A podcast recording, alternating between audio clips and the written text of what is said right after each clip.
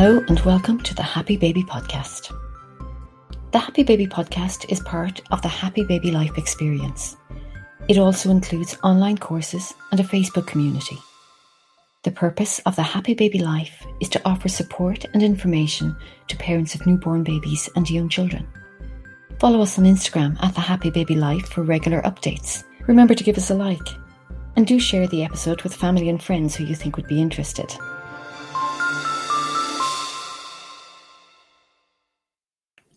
In today's episode, Frank is talking to Erica Hargaden, who is a certified sleep consultant with Babogue Sleep Solutions and a mum of three.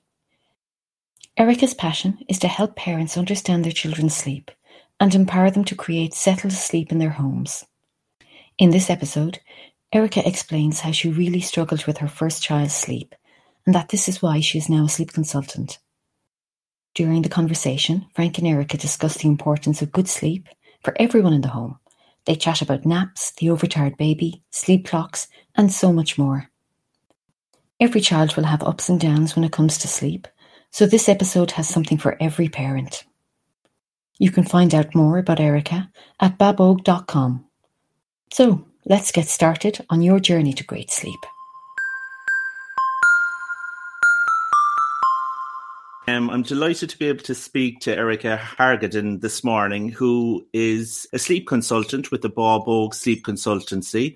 And Erica, you're very, very welcome this morning to have a chat with us. Thank you and, so much, Frank. Delighted to be here. And could you tell us a little bit about your background and how you became a sleep consultant and where, where it all started for you? Well, 13 years ago, I was a very, very sleep deprived mammy. I had had my, my first child quite shortly after getting married and actually thought I was very prepared for the sleep deprivation. I had read loads and I had listened to my friends who had gone ahead of me and I felt like I had a good handle on what was going to come. But I wasn't prepared for the actual impact that sleep deprivation had on me, both physically and mentally. Right, and it was right. very chronic and very uh, debilitating. I, I wasn't a functioning person. Mm. Like, I, I absolutely got on with it for the first four months, but beyond that, I was a shadow of myself. But Quinn was what I would call um, kind of like a delicate baby. You know, he had a lot going on. He okay. had reflux, which you would see so much of, Frank. Yeah, absolutely. Um, he was difficult to feed. He was difficult to handle. And I, as a new mum, hadn't a clue on how to support him and how to settle him and soothe him. And unfortunately, everywhere I turned for help with him, nobody could give me any answers. And also, nobody could give me any help for myself because I was drowning. Really, in the end, my mum stepped in, and, uh, you know, I think Quinn was about eight months old at that stage, and she stepped in. She had come down from Cavan, that's where I'm from originally, and she said what met her at the door was very grey and very lifeless. And that's not me at all. Like I'm I'm very I, I don't know, I would call myself vibrant and quite confident. And, you know, that wouldn't be me to not be functioning. And she stayed with me for two weeks and did for me what I now do for families, which is support them through the roller coaster, which is child sleep. It's just such a roller coaster from the start to the end. And after that, I became very respectful of sleep, Frank. I understood because of what had happened to me how yes. important it is as a body process and how much we need to nurture it and respect it. And I read everything I could about about sleep generally and also child sleep. But this was the time before iPhones. I didn't have an iPhone back then. Didn't okay. have a smartphone. Imagine that. I used to be in the house and there'd be dial-up internet, like there wasn't Wi-Fi. Oh, right, yeah, yeah. And uh, I would be looking things up on the internet, or my husband would bring something home that he'd seen in the paper, and I just I consumed everything to do with child sleep that I could find.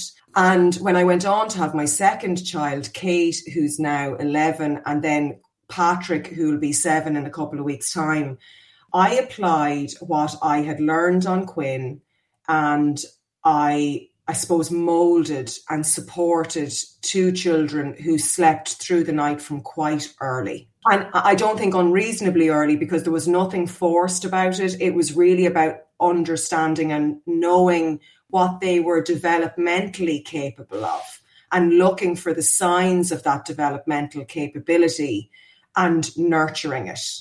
We now have a house of very, very settled sleepers, thankfully, and everybody loves sleep in this house. There's no issue with going to bed, thank God. Like it's it's a dream in in that respect but it isn't without its um, ups and downs because children grow and mature.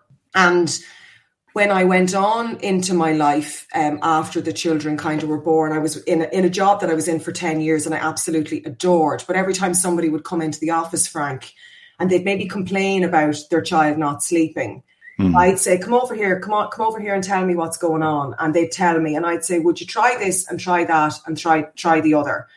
And they'd go home to their missus or their mister, and they would come back maybe three weeks later for another meeting. And they go, right. that worked. What you said worked. And one of my best friends, and she's now my business partner, Janet, had beautiful twin boys. And she sat down in front of the desk um, at me one day. We were working together and the tears blobbed down her face. She was beyond exhausted. Whatever I had experienced on Quinn, she was experiencing double because she had twins. And uh, I helped her with their sleep and her husband jokingly said, Erica, you should be doing this for a living. And the light bulb went off. God, could could I actually? Because I loved it. Like it, it, it would bring out another level in me. I would like it was one of my friends who doesn't have children would say, Erica, it's like you blossom when you talk about child sleep. And I went off and I researched, you know, because like I, I'm my background is event management, you know, and right. marketing and that side of things. I don't have a medical background. And I went and I researched the most comprehensive course that I could do to become a sleep consultant. And that took me four months to do that research and a year to complete the course, plus working with families on a pro bono basis as part of that. I launched Babogue in 2017 and within right. six months left my full time job and I never looked back. My goodness. So a fast track, really, once you started to get going. Yeah, because it was just such a passion. Like, mm. I, I loved what I did in event management, Frank. And if you knew me, like, I'm a very organized person and I love like a list and I love ticking it off. And I love the, the whole thing of like the hard work and then the result of an event that goes well. And, but working with families was just, so such satisfaction. I think because it resonated so deeply with me with what I had gone through, and at the time I felt I was on my own and I had nowhere to turn. There wasn't anybody for me to reach out to, and, and certainly maybe nobody that I could afford to reach out to. That was something at the time because it was a recession time in Ireland.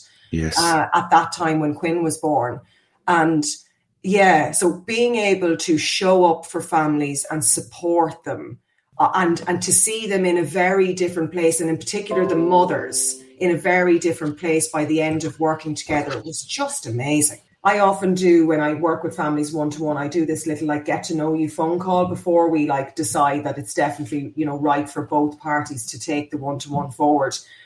And you know, very often you know mums will break down and they will cry and and mm. I I remember that feeling, you know, and there's never any judgment. There's, you know, because yeah. I've heard I have heard so much of what people do to try and get a baby to go to sleep.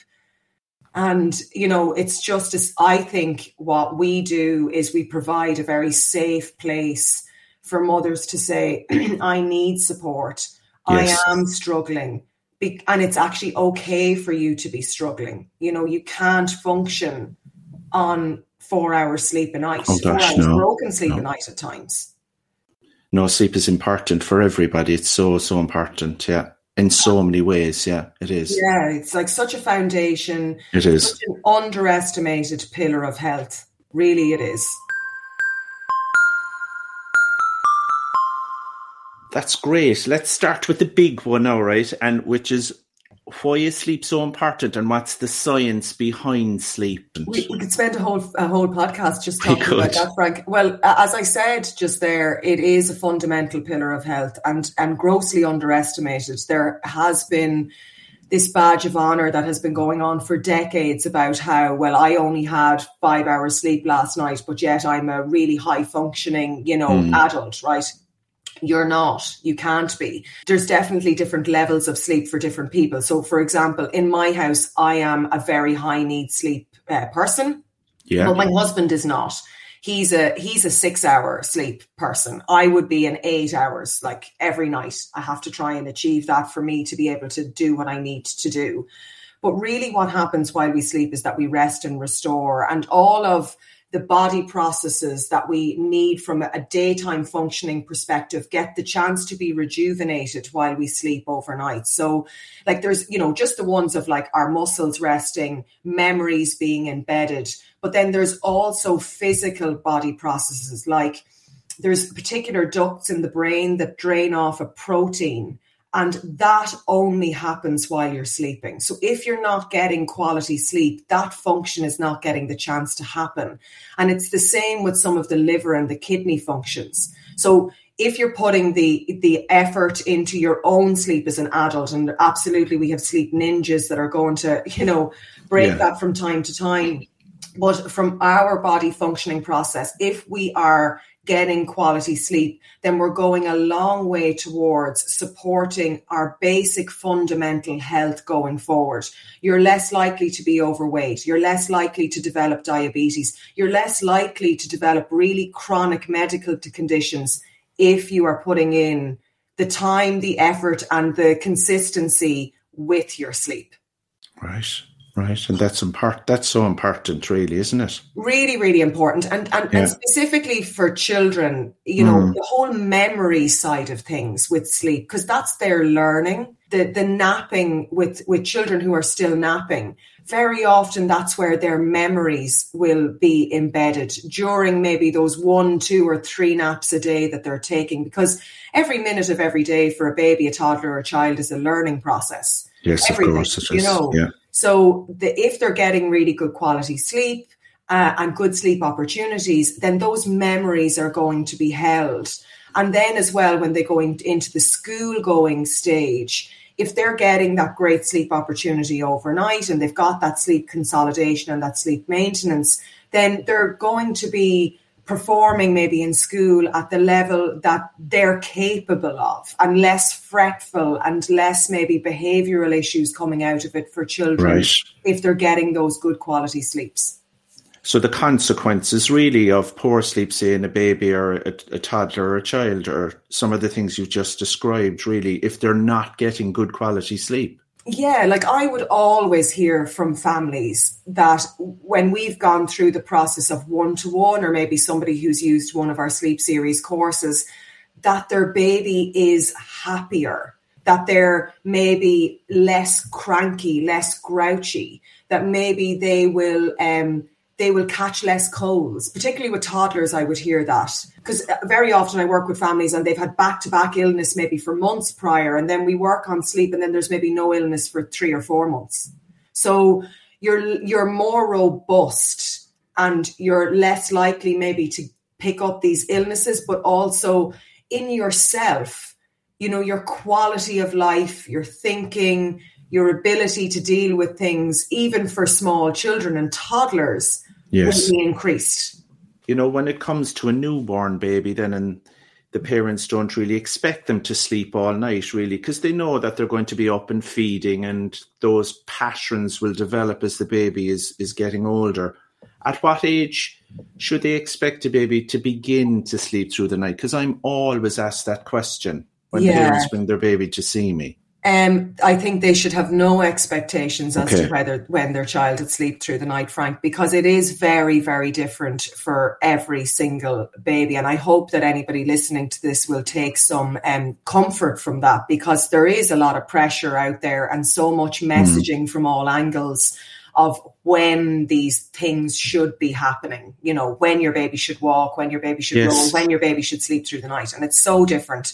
And as a mother of three children, it happened all, all of those things happened so differently for me. But what I will say is, when you see those first social smiles from a baby between six and eight weeks, there is actually a level of sleep development happening behind that. That's a developmental milestone. So, like, you know, they're often referred to with today's parents as leaps. So yes. that is a progression in your child. They're taking that development forward.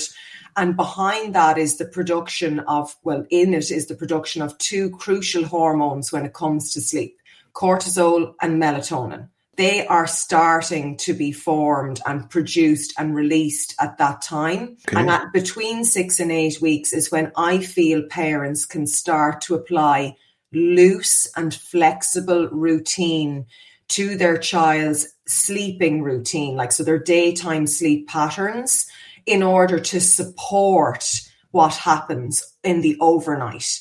But again, keep your expectations low. Um, I think what maybe we sometimes overlook is that if you get to beyond six months and baby is still waking every two hours overnight, then potentially there's a sleep challenge going on rather than it being developmental that they're not capable of doing it yet. And that's something that a sleep consultant can maybe help you to figure out by okay. taking an overarching look at the entire sleep picture you know at looking at everything to help you figure out. I had that question from a parent yesterday on instagram. They were like you know if i came to work with you would you make me change the nap? Because we can't change the nap. I'm like no it could be anything that i might ask you to adjust because but i need to look at everything before i could tell you that. There's so many factors that would contribute in, but for new parents coming back to it, six to eight weeks is when you can start to work on loose routine. Loose routine. Yeah, yeah that's very good advice. And you mentioned the word naps there and the napping principle. I'm always talking to parents as well about how important that is the daytime naps for good night sleep patterns. Can you explain why this is the case? Uh, it goes back to that lovely hormone that I mentioned, cortisol. So, cortisol is the fight or flight hormone, which people will maybe understand, and it yes. builds in our bodies as the day progresses. It's not necessarily that we have gotten a fright or that we feel under pressure or that we feel anxious, or none of those things necessarily create cortisol just our daily living builds cortisol in our body. When we get to the end of the day, cortisol actually plays a role in sleep pressure and us being tired. But if it's too high in the body, then it actually will have a little argument with melatonin, the sleepy hormone that helps us to go to sleep. They fight with each other, they don't like each other. So if a child maybe is not um, getting enough sleep opportunity during the day, by the time they get to maybe a 7 or an 8 p.m. bedtime, that cortisol level will be very high in their body. And therefore, they will find it harder to go to sleep at bedtime, but also harder to maintain their sleep. So, once the sleep cycles are kind of formed in and around four months, that's when we can see a baby that was doing maybe longer consolidated sleep stretches overnight start to wake every two to four hours because that's what a nighttime sleep cycle generally looks like. And if the cortisol levels are high, they're more likely to be drawn out of sleep and not maintain sleep.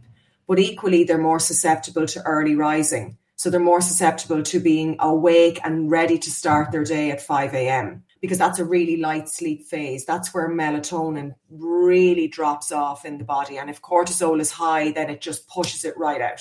So, okay. achieving or trying to achieve, because I can tell you, napping is one of I'm going to go back to like basic terms here. One of the greatest head wrecks of parenting of all time. Uh, and because we've got too high expectations of our, our babies. A small baby, uh, under four months, and maybe up until six months is probably not capable of achieving any longer than 45 minute naps at a time. That is developmental. That is down to like the body processes. They're not able to hold the sleep cycle for any longer than that.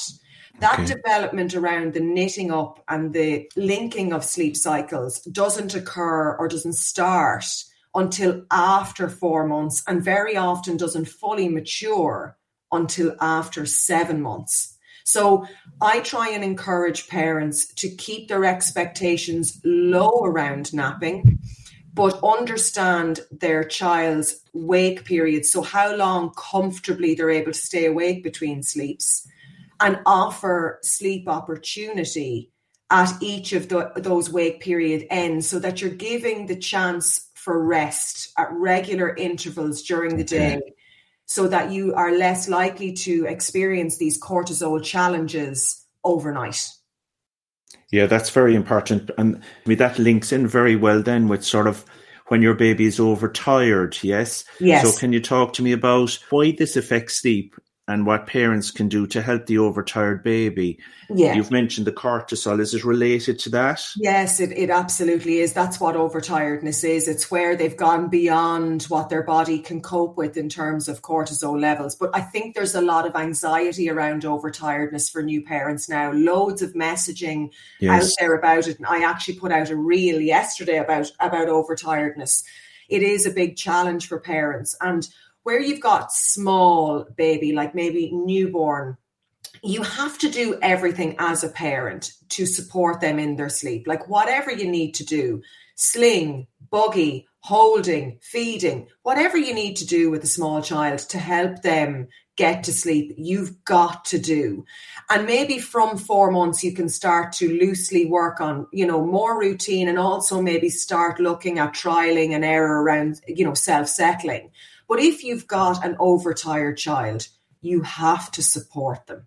You've got to do that maybe extra mile in terms of getting them more settled, more calm, you know, whatever you need to do, Frank. Holding them, maybe a bit of sling time, body to body is so important from baby and for, for parent. So put in whatever you need to do to get them settled and Yes. then support them going into their sleep phase. And if you've had one or two overtired days, it's not going to undo absolutely everything that you maybe have worked on in terms of sleep. So take it on the chin. You know, children's sleep evolves and their napping changes. And sometimes, you, you know, as parents, we might recognize we need, need to make an adjustment. Baby gets overtired you know, don't overthink it. Do what you need to do to get them to go to sleep. The next nap is a new nap. The following day is a new day. Don't let it get in on you. You, you, they're not robots. They don't come with manuals, Yes. unfortunately. you know, so we we have to we have to support them. That's our role as parents. And if that means, you know, helping them to get to sleep, then that's what we need to do. No, and that's a very good point because very often parents will say to me, "Well, he did very well two nights ago, and or two days ago he was in this routine, but it completely changed yesterday." Yeah. And that's that's exactly what you're saying is that you have to support them because there is such a variability. huge and like it can come overnight frank like you could go with a toddler who is napping happily happily for an hour and a half in the middle of the day and the following day he will literally like a light switch just stop doing it hmm. and never and never nap during the day again those those developmental changes some of them come subtly and over time others it is like a light switch they just go on and that's it. Your old routine is gone and done, and you have to move forward with the child. Yeah, yeah. Another thing is about, you know, the way you've described napping to us, like napping on the go during school collections. If you've other kids, do you just work with that? Oh, I've been there and done that. Yeah, of course. T-shirt, Frank. I really have. Yeah. Um, In I- other words, does it matter where you nap? it, it it does and it doesn't, right? So darkness is key for quality sleep because melatonin, that sleepy hormone, likes darkness. And it does its best work in darkness. So sleep tends to be more consolidated and more restorative in dark environments, right? And you're more likely to do longer naps, longer spells of sleep in dark environments. So like it's not a fluke that there's an entire industry around curtains and blinds. Like it's it, you know, it's because we our bodies need this darkness. But that said, circumstances often override that. So, like when I had uh, Kate after having Patrick, she had to do her first nap of the day on the go every day because I was walking up to play school with Quinn. That was Yeah. just a fact. That's what had to be done. But what I did was I invested in a blackout solution for my buggy so that she could nap in the dark. And then when we got back to the house, I'd wheel her into the living room and she'd finish her nap there.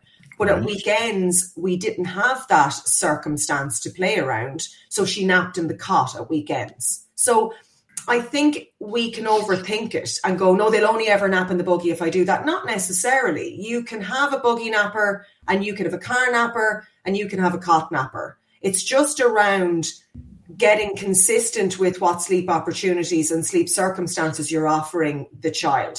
Like, I would definitely blackout solution for the buggy. I think is a big one for parents and will really help with on the go napping. That's a great uh, tip. Yeah. I, lo- I love them. Like I think I gave away my one. I don't obviously need them anymore, but I gave it away. But it was a really, it was a good one, and I had it for years. And the other one that uh, springs to mind, Frank, is a travel sleeping bag. So once your child is over enough, old enough to go into a sleeping bag solution from a sleep perspective, there's actually travel ones that allow you to have the three point har- harness go right. through it. And that way you can do transfer. So if you from early on, if you're get practicing the transfer, which which definitely instills anxiety in so many parents. Yeah, if you're yeah. if you're getting back to the house, you get everybody else into the house, get people sorted, go back out to the car, and then have the room ready. So like curtains pulled, everything ready, darkness down, and take baby out of their car seat and straight into the cot. That can be a good way of you might have to start your nap in the car on the way to do a drop off or a pick up, but end it in the cot. Right. And children are very, very resilient. They're very, you know, they get used to things. Whatever is their norm, they get used to it. So if you're practicing those things on a regular basis, that's what will become the baby's norm. And they they they will just go with it. That's certainly what happened to me. Quinn did not do that, but Kate and Patrick both did. And I've seen that with clients that have gone on to have the second and the third child potentially. Their their second and their third will sleep in, in multiple locations because right. they've had to due to circumstance. Yeah, yeah, that's good advice as well because it is, you know, you're you've older kids, you're doing the drop offs, and it's important that have to sometimes sleep on the go. Yeah, yeah and I is. think take the anxiety out of it for take, yourself, yeah. like just it is circumstance. There's nothing you can do to change it. You've got to fulfill this need for your older child, so go with it. Tell me a little bit. I was looking at your Instagram page recently, and you spoke about one of the posts was about a sleep clock. Yeah. So what's that about? Um, I I have a love well a love hate. It's not a love hate relationship, but I feel that sleep clocks are marketed a little bit too early to parents. Unfortunately, right. Frank. So a sleep clock or, or toddler clock can be a really really helpful product to help a child to learn to stay in bed. So, you know, with early risers, maybe you can use this device to help them adjust to uh, getting out of bed later or or adjust their bodies to getting out of bed later. I've used them. Don't get me wrong. I've used them, and I particularly with my youngest guy because he is like his daddy, slightly lower sleep needs. I've used it to help him kind of get closer to seven o'clock in terms of starting his day. He lo- he loves well used to love getting out of bed at six. Used to love it. Right. So I, but unfortunately, a lot of parents um, will use these devices from from age two. And the child the toddler cognitively cannot understand or get to grips with this device. They, they don't they aren't able to process the rule aspect of it. And therefore it doesn't work.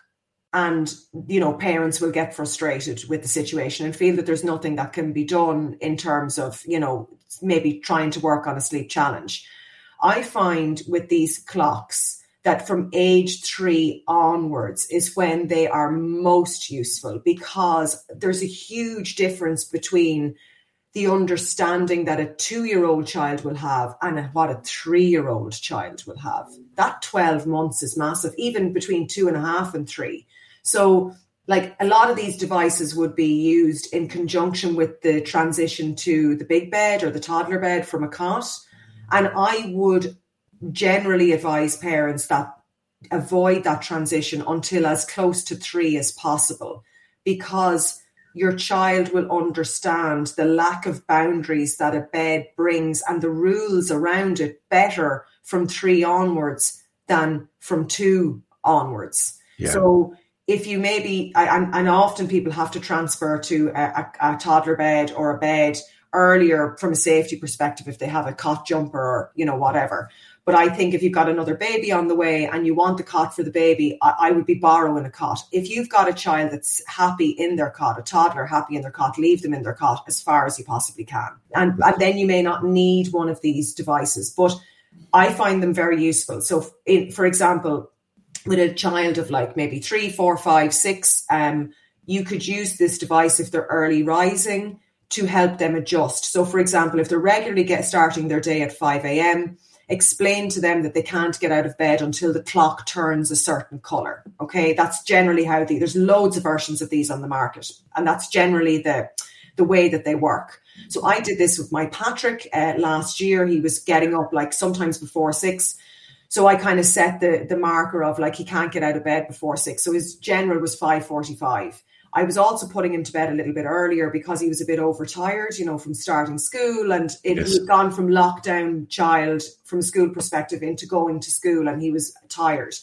So putting to bed earlier was helping. But also when 5.45 came, his clock wasn't showing him that he could get out of bed because I had set it for 15 minutes later, which was six. And lo and behold, his body naturally adjusted to waking up at six rather than 5.45. So when that started to occur, I set it then for 6.15 and then his body started to naturally adjust to 6.15 okay. so some of the issues with these things is that parents go from yeah, a child waking at five to wanting them to wake at seven, it's too much of a jump. Set it incrementally to allow the child's body time to adjust over time. Like it'll probably take two weeks, Frank, but sure, you'll get there eventually.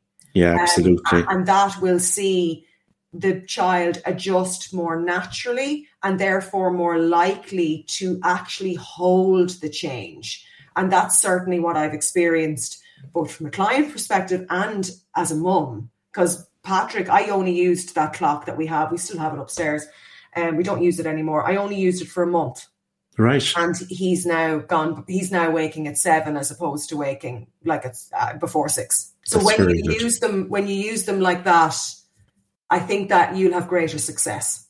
Yeah, but obviously the age of the child is the important factor there, isn't it? Yeah, and cognitive ability to understand what the clock is about. Definitely. And the only thing that a parent takes from this section of our chat is keep your child in a cot for as long as you possibly can. I, I've seen in my own family, like Patrick was three and a half before we put him into a toddler bed. And right. that was only because he was getting a bit big for the cot. Yeah. He was happily yeah. sleeping in the cot. So don't rush that change because the longer you leave it, the more likely that the transition to the you know, the non contained solution of a bed versus a cot will be more successful.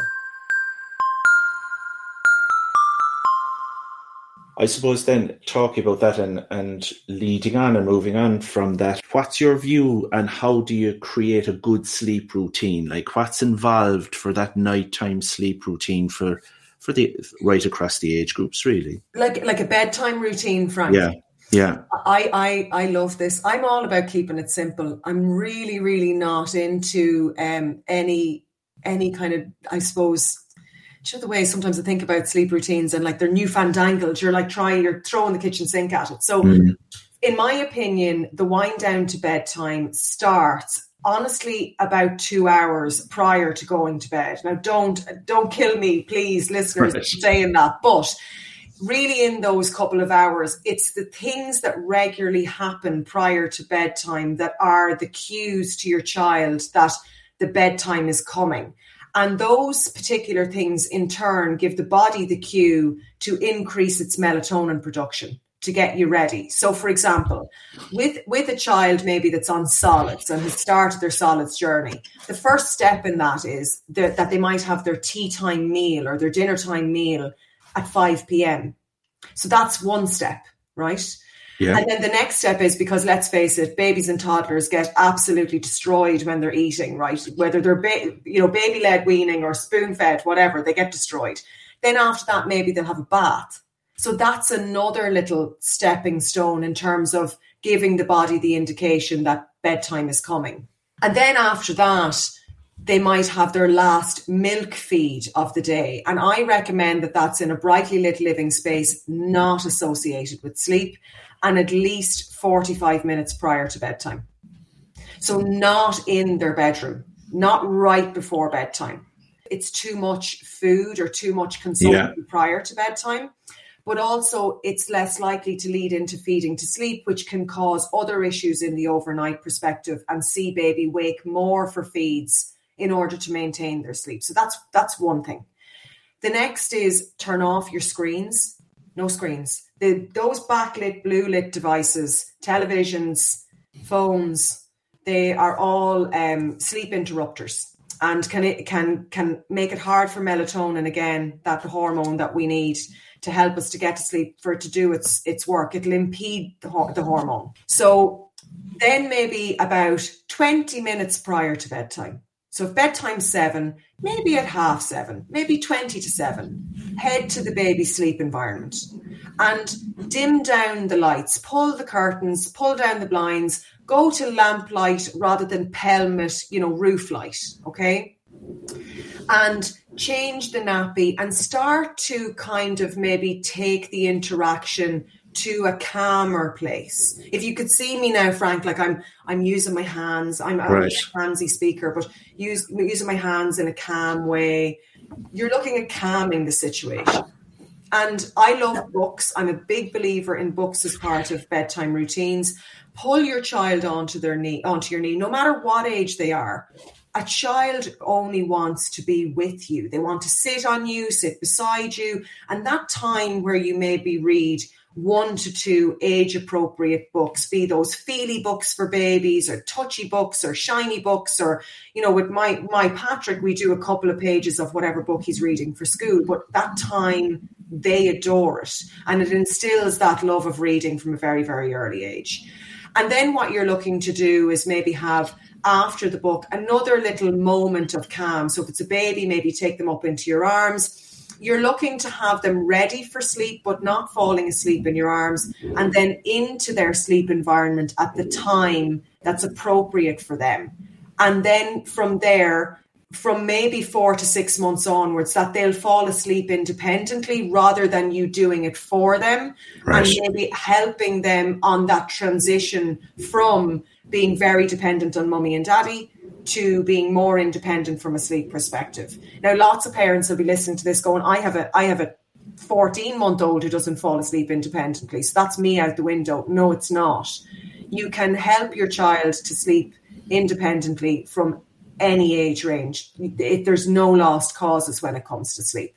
And th- those simple steps, Frank, are for me easy peasy because you've been out for a meal in the evening time with your children, that's the meal box tinked. You don't need to have a bath every night. It's not essential. Do you know, it's it's really that kind of 20 to 30 minutes prior to bedtime that it's just a little bit of wind down time and a little bit of time with you that it helps to give them the cues that bedtime is coming. Yeah, it is about giving them the cues is the key thing, really, isn't it? So yeah. that you've created that routine and yeah. they know what's coming next, really. Even yeah. the putting on of the sleeping bag is a cue. Even the handing them of the soother can be a cue. The, the, if they have a particular, you know, lovey, like a blanket or a bunny or a teddy or something, that's a cue all of these things are cues but if you if you forget an element right that probably isn't the reason why your child didn't sleep through the night that night do you know so yeah. We we can get a bit obsessive about things being done in a very particular way i know i was when i when i sorted out quinn's sleep i became quite obsessive about that and i had to I had to work on becoming more relaxed about it. At the end of the day, the process of sleep will, will still occur whether you've given them a bath or not. Yeah, yeah, you know? absolutely. And in in that point there, you just mentioned the soother, giving the baby the soother to settle them, or the toddler. What's your opinion on soothers, and do they do they help sleep or do they disturb sleep? They can do both, Frank. They can do both. I I don't have like a a one size fits all um, opinion on anything really to do with working on a child's sleep, and the, the soother is is included in that. I think soothers can be extremely helpful when it comes to um, helping a child to become more independent with their sleep. But if you have a child that is waking every two hours for soother replugs, then that's possibly um, a disruptor rather than a helper. So if you have a child that's going to sleep with the soother and maintaining their sleep all night, then that ain't broke. So don't fix it. There's nothing to change there. You know, happy days, your child's sleeping great. But if you have a child that has a soother and it needs to be continuously replugged all the time, then there may be overly dependent on the soother in order to initiate and maintain their sleep. And that's where working on sleep without the soother could be worth investigating. So, for example, I've just finished up recently working with a family of a 14 month old. Now, he ha- was waking honestly like every hour overnight for the soother. Now, there was a nap imbalance going on as well, Frank, which we adjusted and changed. And we saw an immediate change in his sleep. He went from waking every hour to waking once overnight for a soother replug. And the parents are like, we're, we're yes, we're so happy. We're done here. Thanks so much, Erica. You know, good luck. Because their family sleep goal was met. Their child yes. still has a soother. He's only waking once overnight and they are thrilled. You know, so it sometimes isn't the soother that's the issue. It could be something else. So that's why looking at the whole sleep picture is important before you make the decision that you're going to drop the soother. That adjustment in a nap, like honestly, within two days made a huge difference for that 14 month old. So it's not just the soother, you have to look at the whole pattern really of sleep. Yeah. by yeah. making some other adjustments that can that's the yeah. detail that can make the difference. Yeah. I'd often give parents the advice of just take a little look at everything else before you knee jerk a big change like that because yes. you could decide you're going to take away the soother and get three days into it and the child's still waking every hour. Eh, then it's something else that's the issue. It's not the soother. It's something yeah. else in yeah. the sleep picture that needs to be changed when you work with parents to help their sleeping patterns, do you look for physical issues? Because this is something that very often parents will bring their, their children to see me. So you mentioned Quinn had reflux. So that's yeah. a physical issue that's impacting on sleep or yeah. digestive issues or even respiratory issues. You know, the kid who constantly has a blocked nose yeah. or has a history of air issues. Do you incorporate that? Yeah. Yes, I do. So when I um, work with families one to one, we we do this initial phone call, and it's like a discovery call. It's not a consultation; it's a chat. It's like, and I will ask questions to try and maybe weed those things out if they are potential issues. So I'll ask about, you know, um, mouth breathing. I'll ask about snoring. I'll ask about, I always, I ask every client about reflux because yeah. it is such a huge um, issue for parents. You know, I'll ask about prematurity. I'll ask about any other known medical conditions. And I've often said to clients, I would really prefer if you went back to your GP yeah. or maybe consulted with a pediatrician in relation yeah. to these things prior to coming to work with somebody like me because it could be something else more physical or medical that I'm not qualified to deal with Frank and I shouldn't I shouldn't touch mm. I, you know so I have had emails back from clients like that who were like you know actually thanking and saying we actually have in an older child, we have enlarged adenoids and we actually need to get that removed and we need to do um, grommets. And the child's sleep was perfect after they did that. Yeah. So it wasn't necessarily a sleep challenge. It was actually something physical that was um, impeding the, the breathing side of things that therefore Absolutely. was waking the child. So yeah, all the time we we will look for things like that. And even in the sleep series, which is the online course that that we have, we provide um, a support page to that that I log into on a daily basis to provide support. I will ask about those things. Very good. You know, because whether you come to work with us one to one or you choose to use the sleep series, at the end of the day, for me, it's all about that support and community and you not feeling alone and having access to an expert who can guide you. And you could be throwing the kitchen sink at your child via one of our sleep series courses. But if they have an underlying condition that needs treatment, the sleep series isn't going to solve it. They need yeah. to go and be seen by an expert in that respect. Yeah, no, that's very good advice, really. At what point then would you suggest parents look for help around sleep from somebody like yourself as a sleep consultant? So I look at with the, with the sleep series, you can um, use those from from birth, and really they're about education for us. Those sleep courses are about you know forearmed is forewarned. The more knowledge you have, therefore the you'll be able to maybe help and mold and support right from very early. Yeah. Um, and then you'll also have the support of the community side of things on on the support the support page. When it comes to, I think, working with a sleep consultant one to one, for me, that's about solving a sleep challenge and working on it in, in an intensive way because you're maybe only working with a sleep consultant for maybe a two to four week period. I really feel a baby needs to be six months old because developmentally they're in a place where they are capable of achieving, you know, specific sleep milestones. I also think that you need to be maybe experiencing particular sleep challenges for a four to six week period before you can say that it's a sleep challenge and that it's right. not teething or it's not something else that's contributing to what you're experiencing. So, really, one to one, I think, from six months on.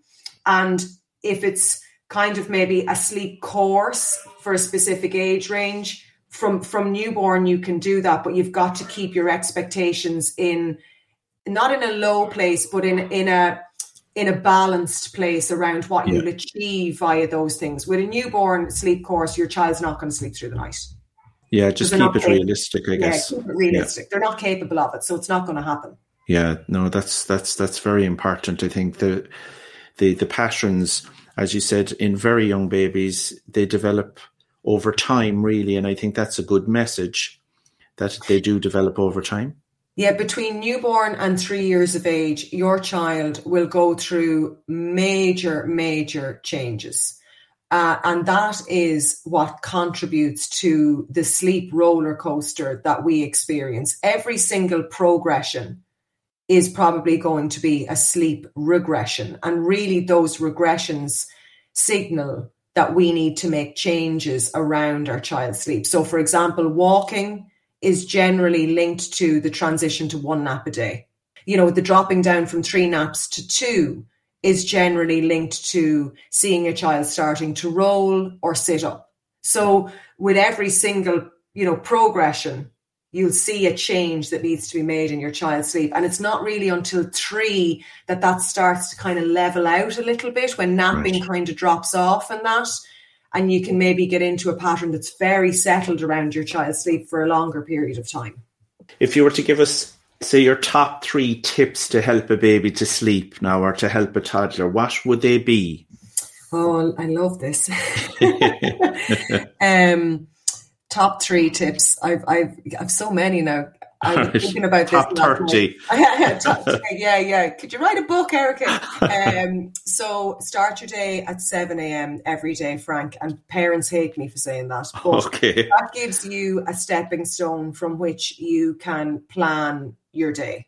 So it mightn't be 7. I, I say 7 a.m., but it could be 6 a.m. because 6 a.m. is a very um, respectable time for a child to start their day. We don't like it. I, I don't like 6 a.m. Mm. personally, unless I'm getting up to go for a run or, or do yoga or something for myself. But start your day at a regular time, and that will give you the stepping stones on which to see when the next sleep is due and when the next feed is due. And linking in with that, particularly with small um, babies, avoid allowing them to sleep through feeds because in, they will seek that nutrition at another point. They are sleeping feeding machines when they're small and they need every ounce of nutrition to help them grow and develop and their bodies are designed to seek it. So if you if you see a baby sleep through a feed during the day, they will look for that nutrition to be met at night. So by by doing that regular feeds during the day, they're less likely to wake for more feeding overnight. Now that takes time to balance out, but yes, I think that's a really really key one. And the third one would be get to grips with what you know is suitable for your child's sleep needs at each stage. What what are the messages out there? Like there's so much free content out there now in terms of child sleep. Like, you know, everyone has Instagrams and blogs full of usable content. Take the time. Well, I, I also say find somebody who resonates with you. So like find a sleep consultant that you, you kind of like and you feel that you like them. Okay. You don't need to work with them. Go onto their Facebook pages or their Instagram yeah. and do do a deep dive try and understand like roughly what a four month old might need from a sleep routine, roughly. And then, you know, use those guides to try and figure out what your child uh, needs. If you have a basic understanding, you're going a long way towards supporting your child's sleep needs. Yeah, they're great. They're very, very good. And they're practical things that parents can do, really, as well. Yeah, like, you know, I suppose I, I, I've, if you could see my, behind me here in my office at home, like there's just books and books and books. Uh, I read everything. I, you don't need to do that now. Yeah. you know, you can do a Google search and you'll get lots of different opinions about how things are done. Like, you know, pay, doctors differ, sleep consultants yeah. differ too, but really there is a basic evidence based, you know, system around sleep. There is scientific facts there. And if you have an understanding of what each stage brings, then you, you you're going to get there. But yeah. also, maybe the fourth one is be kind to yourself. Like they don't come with manuals. We mm. are not like programmed to know all this information. It's not there in the back of our head in some door that gets unlatched as soon as we give birth. It's not there. So this is a learning process. It's a learning process for you. You are heading into a new chapter in your life with each baby. And you need to get to grips with this little human that's landed in your lap. So be kind to yourself, ask for help, lean in and do. We were terrible as Irish people as be, being embarrassed to ask for help. Yes. It's seen as a weakness that goes way back, I think, beyond yeah. our generation. But ask for help. I wish I had have asked for more help at the time when I was struggling. And that's a really good piece of advice for parents of children who are struggling with sleep. And what comes across, Eric, is what you're trying to do is you're trying to support the child, obviously, to build this sleep routine, but you're also providing very valuable support to these parents. And I think that's what they need at those particular moments. Yeah, like when when I had the I suppose, light bulb moment for the sleep series. I was at a point with Babogue where I was working with families one to one, but I was completely maxed out, Frank. Like I, I right. couldn't take on any more families. And, you know, then it also didn't sit well with me that like working with a sleep consultant one to one is expensive because it's yes. very, very time heavy. And that didn't sit well with me. That like alienated a whole population of people that maybe couldn't do that. So for me, making sure that as many families as possible can understand and support sleep in their households is honestly the goal. That is yeah. the goal for us. Be that via the sleep series courses or one to one, supporting and helping families with their sleep in whatever means is key. And the support bit, that's the bit for me that is the gold because we can deliver content out there that falls between two lines. But you could have a child that's slightly outside that line, Frank. There's always an outlier, always. Yeah.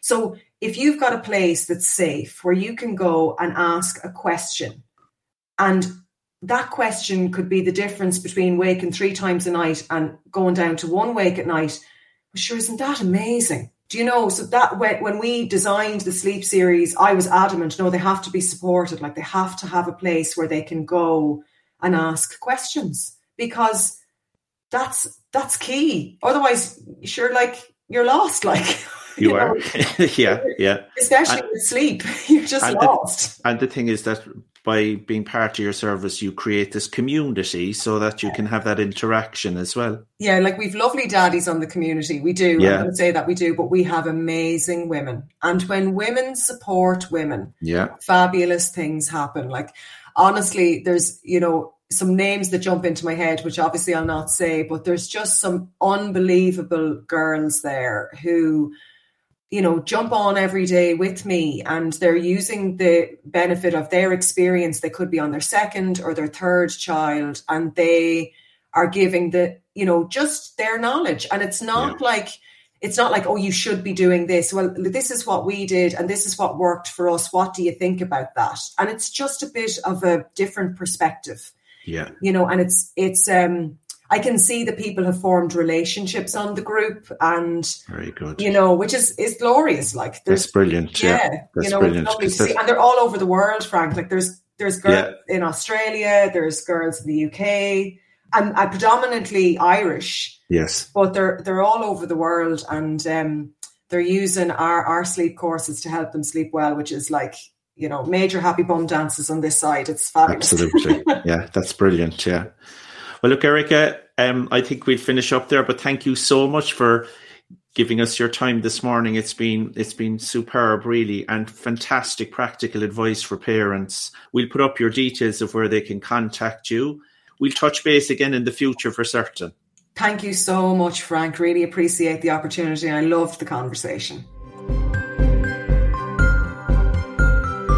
Thanks to Erica for that wonderful insight into the importance of sleep and how parents can influence their children's sleep in very practical ways.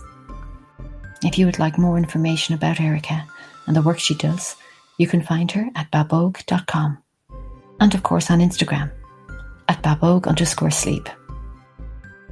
You have been listening to the Happy Baby Podcast.